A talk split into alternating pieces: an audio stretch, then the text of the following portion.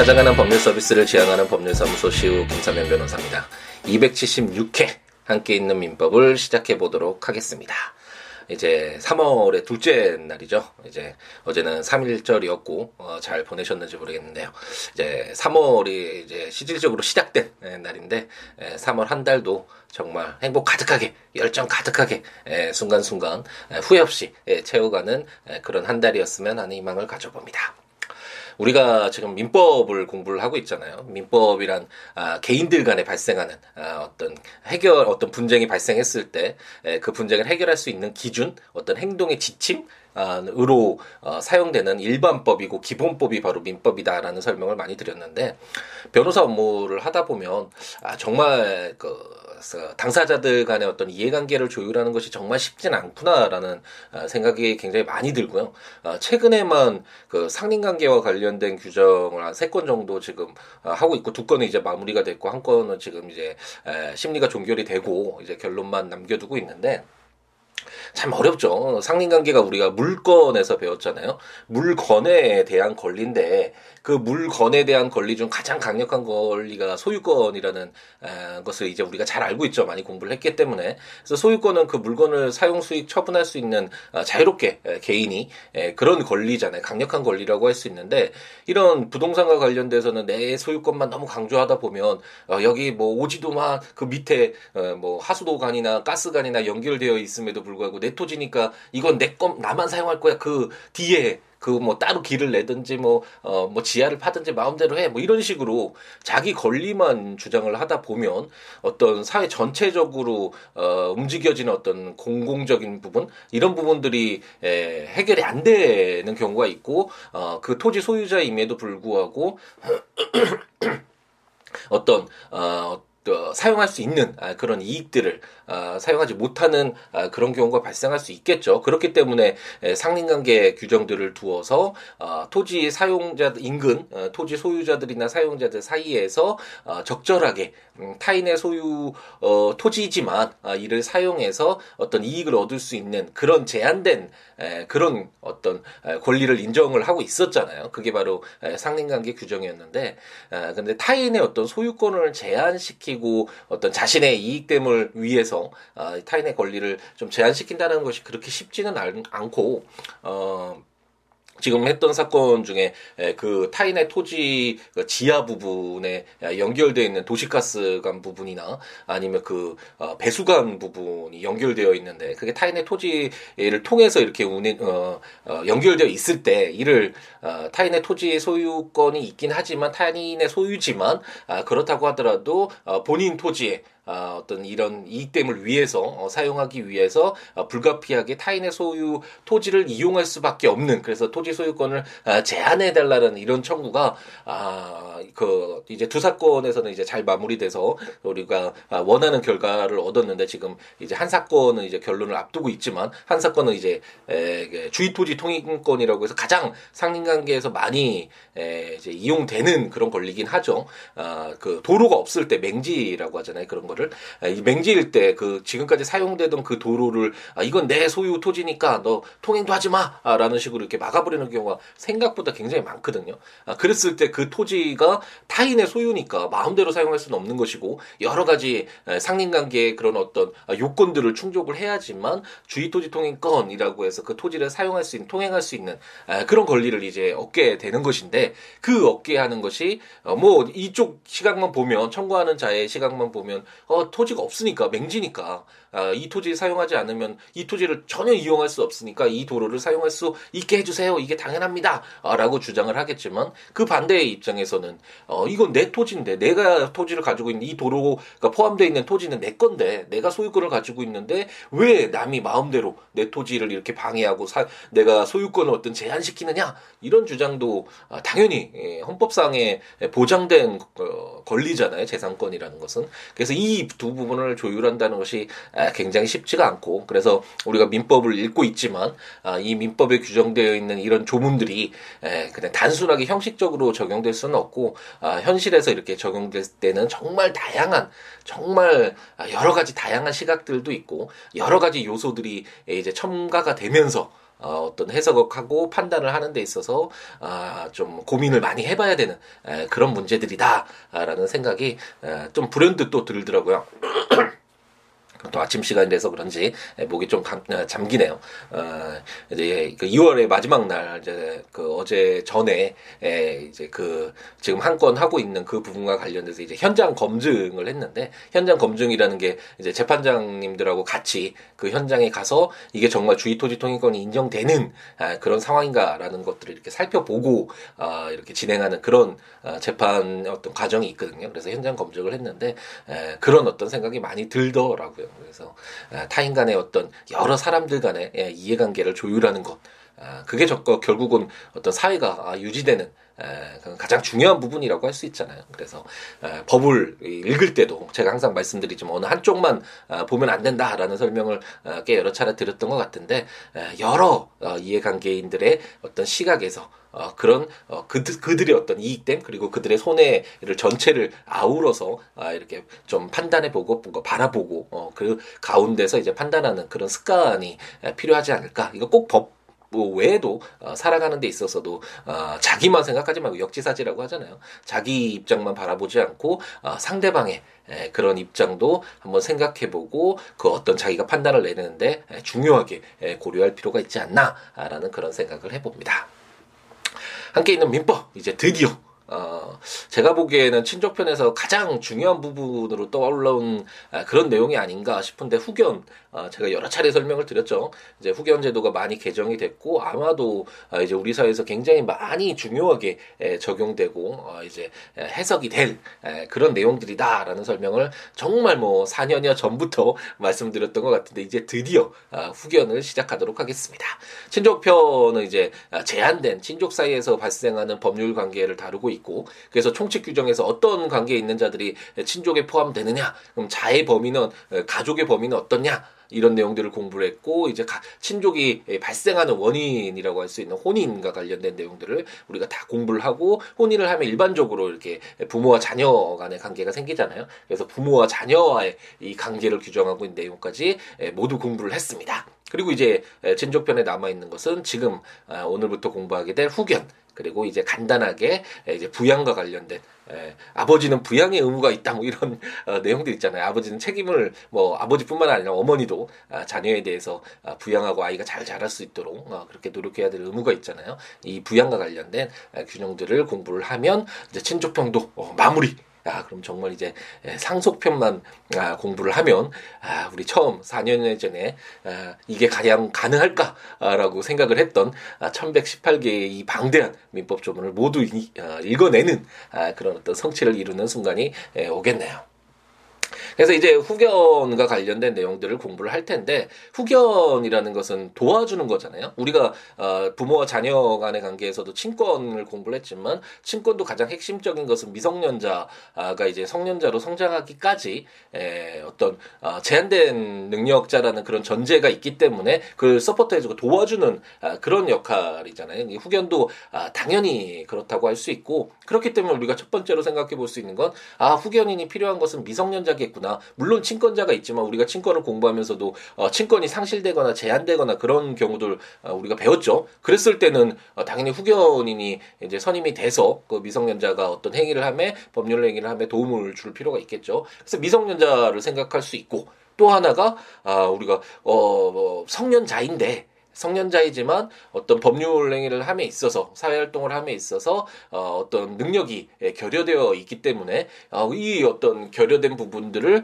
보충해줄 도와줄 아, 그런 후견인이 필요할 수 있겠구나라고 생각할 수 있겠죠. 그게 바로 이제 성년 후견인이라고 할 수 있고 우리가 4년 전, 전에 이제 처음 함께 있는 민법을 시작했을 때는 그 주체 부분, 민법 총칙에서, 어, 주체 부분에서 이게 아, 그 누가 권리 의무의 주체가 되느냐와 관련된 아, 내용이 나오는데 어떤 어, 뭐 특별한 하자 없이 에, 정상적인 법률 행위를 할 수 있는 자들은 여기 나올 필요가 없겠죠. 어, 법이라는 것이 항상 어떤 어, 뭐 도울 어떤 도, 도움을 줄 어, 보완을 해줄 필요가 있거나 어떤 분쟁의 여지가 있는 그런 내용들이 에, 구체적으로 이렇게 규정되어 있는 것이니까 어, 제대로 뭐 법률을 행위를 해서 법률 효과를 받는 자라면 주체 부분에 그런 내용이 나올 필요는 없겠죠. 그렇기 때문에 어느 정도 도움이 필요한 아, 그런 주체들을 이제 규정을 하고 있었는데 4년여 전에는 그 미성년자가 나온 뒤에 에, 한정 아, 금치산자 아, 금, 어, 한정치산자죠. 한정치산자,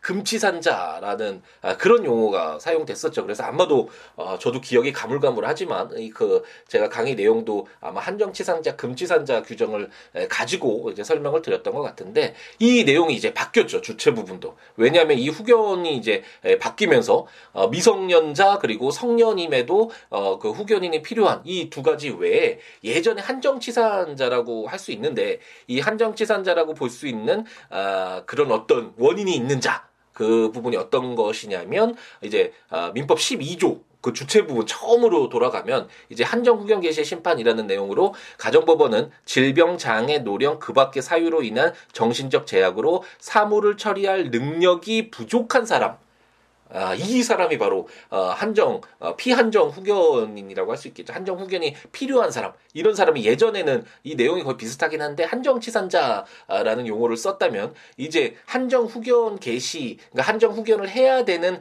에, 그 대상이 누구냐 주체가 누구냐가 이 사무를 처리할 능력이 부족한 사람을 아, 아 한정 후견이 필요한 피한정 후견인이라고 하는구나라는 것을 우리가 이렇게 에, 주체 부분을 보면서 알 수 있겠죠. 이 한정 후견이 선임이 어떤 에, 사람을 위해서 어, 선임이 되느냐 이런 구체적인 내용이 나오진 않거든요. 우리가 후견 배울 때. 그러니까 이런 내용들은 그러니까 주체 부분 우리가 지금 12조 읽었듯이 민법 총칙에서 규정되어 있는 주체적인 어, 부분 그 주체에 관련된 내용이 담겨져 있는 이 내용을 가서 한번 살펴보면 되겠죠. 이렇게 한정 후견이 필요한 경우 지금 세 가지 읽었죠. 미성년 어, 후견인이 미성년자로서 후견인이 필요한 경우, 성년자이지만 어, 성년 후견인이 필요한 경우, 성년 후견인이 필요한 경우는 어, 지금 한정 후견인이 필요한 경우가 다르죠. 성년 후견은 어, 다 구조에 나와 있는데 질병, 장애, 노령 그 밖의 사유로 인한 정신적 제약으로 사물을 처리할 능력이 지속적으로 결여된 사람. 이 차이가 있죠.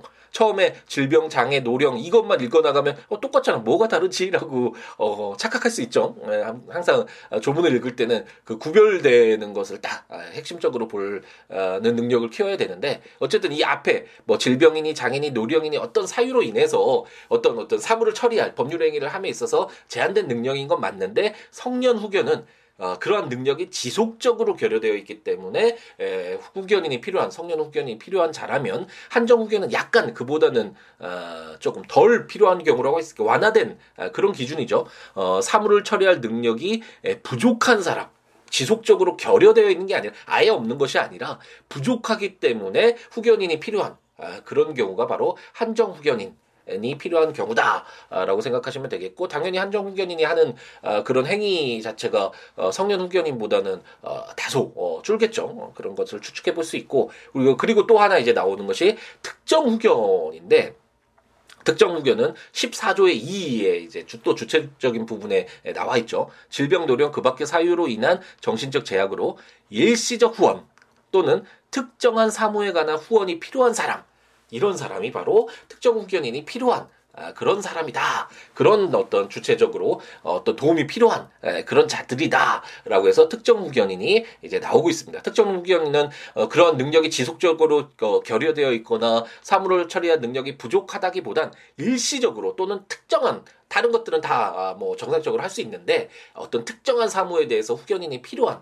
아, 또는 일시적으로 잠시 동안 후원이 필요한 그런 경우도 있을 수 있잖아요. 이런 경우에 후견인이 이제 되는 것이 특정 후견이다라고 생각을 하시면 되겠고 이제 이렇게 해서 네 개를 공부를 했죠. 그 외에 이제 이 내용이 굉장히 좀 특이한데 아마도 현대 사회에서 굉장히 많이 등장을 하겠죠. 이제 후견 계약이라고 해가지고 어떤 아, 그런 어, 제한된 능력이 에, 그런 어떤 위험이나 이런 것이 지금 발생을 해서 어, 후견인을 선정을 하는 것이 아니라 어, 나중에 어떤 사물을 처리한 능력이 부족한 상황에 있거나 부족하게 된 상황에 대비해서 어떤 뭐 주로 재산이나 이런 부분이 되겠죠. 어떤 자기도 뭐 어떤 어뭐 치매나 이런 내용들이 굉장히 많잖아요. 그래서 그런 것들에 대비해서 후견인을 본인이 스스로 어 이제 결정을 해서 후견 계약을 통해서 어떤 후견인을 본인이 준비할 수 있는 아 그런 어떤 새로운 내용이라고 할 수 있겠죠. 예전에는 어 금치산자, 한정치산자, 미성년자 이렇게 세 가지만 있었고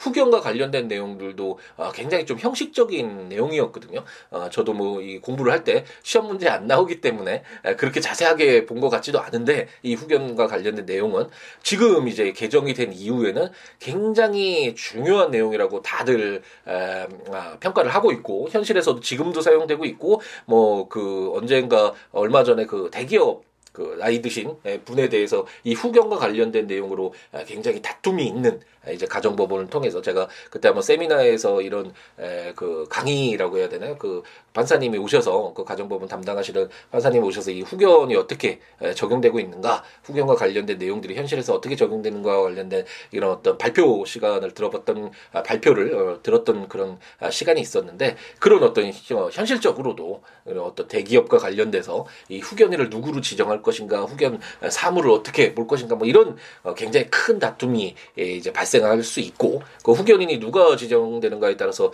정말 다른 그 엄청난 재산의 분배나 아, 정말 기업의 어떤 방향에 크게 영향을 받을 수 있잖아요. 그래서 시, 실질적으로도 지금도 어, 이제 굉장히 많이 에, 쓰이고 있는 적용되고 있는 아, 그런 조문이 들이다라고 아, 생각을 하시면 되겠습니다.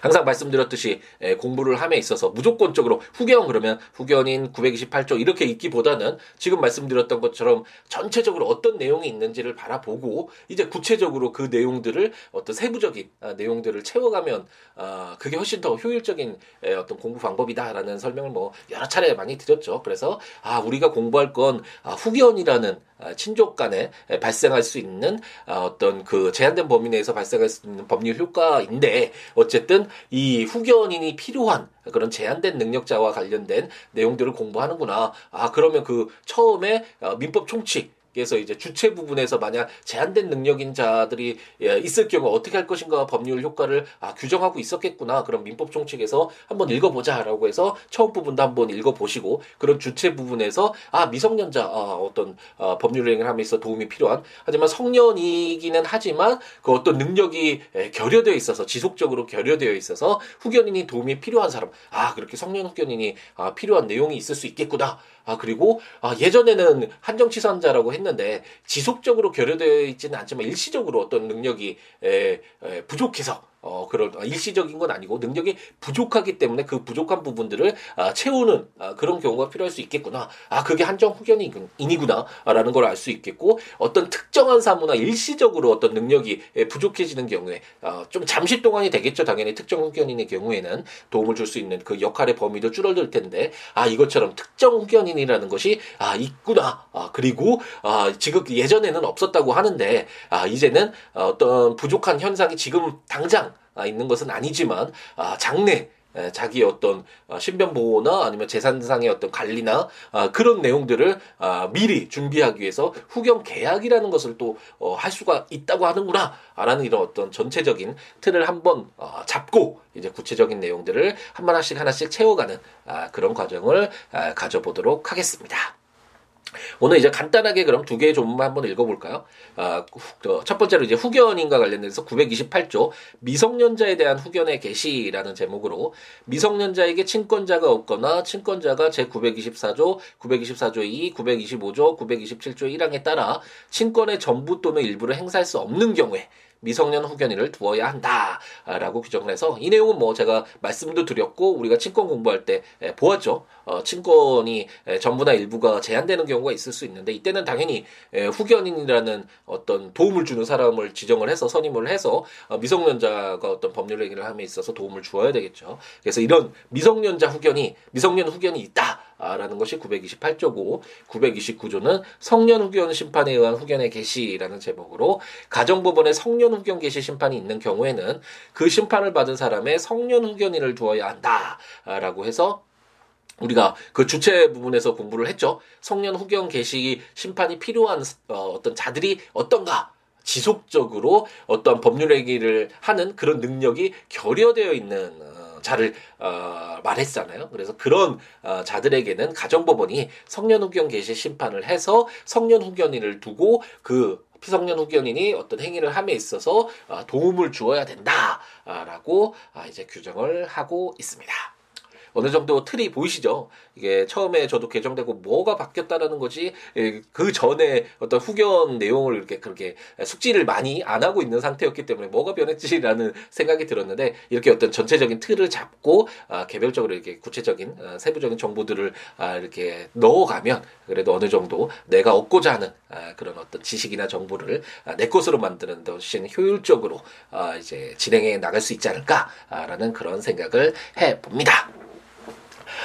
네, 그 조문들 한번 그 오늘은 민법 총칙 처음에 4년여 전에 읽었던 아 그것도 읽었을 때 그 내용도 약간 달랐죠. 예전에는 한정치산자, 금치산자 아 이런 내용들이었는데 이제 바뀐 내용이 있으니까 한번 주, 그 내용 그 법률 그 주체 부분으로 들어가서 한번 읽어 보면서 아 지금 후견도 시작을 하면 아 좋을 것 같고 국가법령정보센터에 가셔서 확인하시거나 아 전자책을 함께 있는 민법 아 민법 총칙이 약간 내용도 이제 수정을 해야겠죠. 그, 그 책으로도 종이책으로도 이제 내어 달라는 분들도 많으시고 그래서 한번 아, 개정된 내용도 있고 그래서 아, 한번 개정도 해서 아, 여러분들에게 좀 더 어, 좋은 아, 그런 정보나 법률적 지식들을 아, 전달해 줄 필요가 있는데 에, 열심히 해서 언젠가는 아, 빨리 뭐 개정도 한번 해보도록 하겠습니다. 어쨌든 전자책 함께 있는 민법 아, 전자책으로 발간한 그 내용들 조문들 참고하시면서 설명들과 조문들 참고하시면서 들으셔도 좋을, 좋을 것 같고 아, 아, 시우로 com 시로.net siwo law.com.net 시로.com 시로.net 블로그에 해당 조문과 설명들 참고하시면서 어, 들으시면 좋겠습니다. 어, 법률 외에도 어떠한 내용이라도 좋으니까요. 살아가는 이야기도 좋고 아, 지금 뭐 현재 어떤 발생하는 여러 가지 뭐 고민들 뭐 어떠한 내용이라도 좋으니까요. siwo.com siwo.net siabooks.com siabooks.com 블로그나 0269599970 전화나 siwo 골뱅이 gmail.com 메일이나 트위터나 페이스북에 시우로에 오셔서 여러 가지 이야기 함께 나누는 우리가 되었으면 좋겠습니다. 목요일에 휴일이 있으니까 아 정말 좀 일주일이 빨리 지나가는 것 같죠. 아 이제 오늘 또 이제 불금이네요. 금요일 하루 행복 가득하게 채우시고 또 저녁 시간 아 또 여러 또 친구들 친지를 만나서 아또 즐거운 시간을 보내려는 계획을 가지고 계신 분들도 많을 텐데 또 불금 또 보내시도록 하고 주말도 행복 가득하게 아, 좀 쉬시면서 일상에서 잠시 벗어나서 아, 잘 채우신 뒤에 월요일에 우리는 이제 본격적으로 후견과 관련된 내용을 가지고 공부를 해보도록 하겠습니다. 그러면 이제 월요일 날 아침에 찾아뵙도록 하겠습니다. 오늘 하루도 행복 가득하게 채우시기 바랍니다. 감사합니다.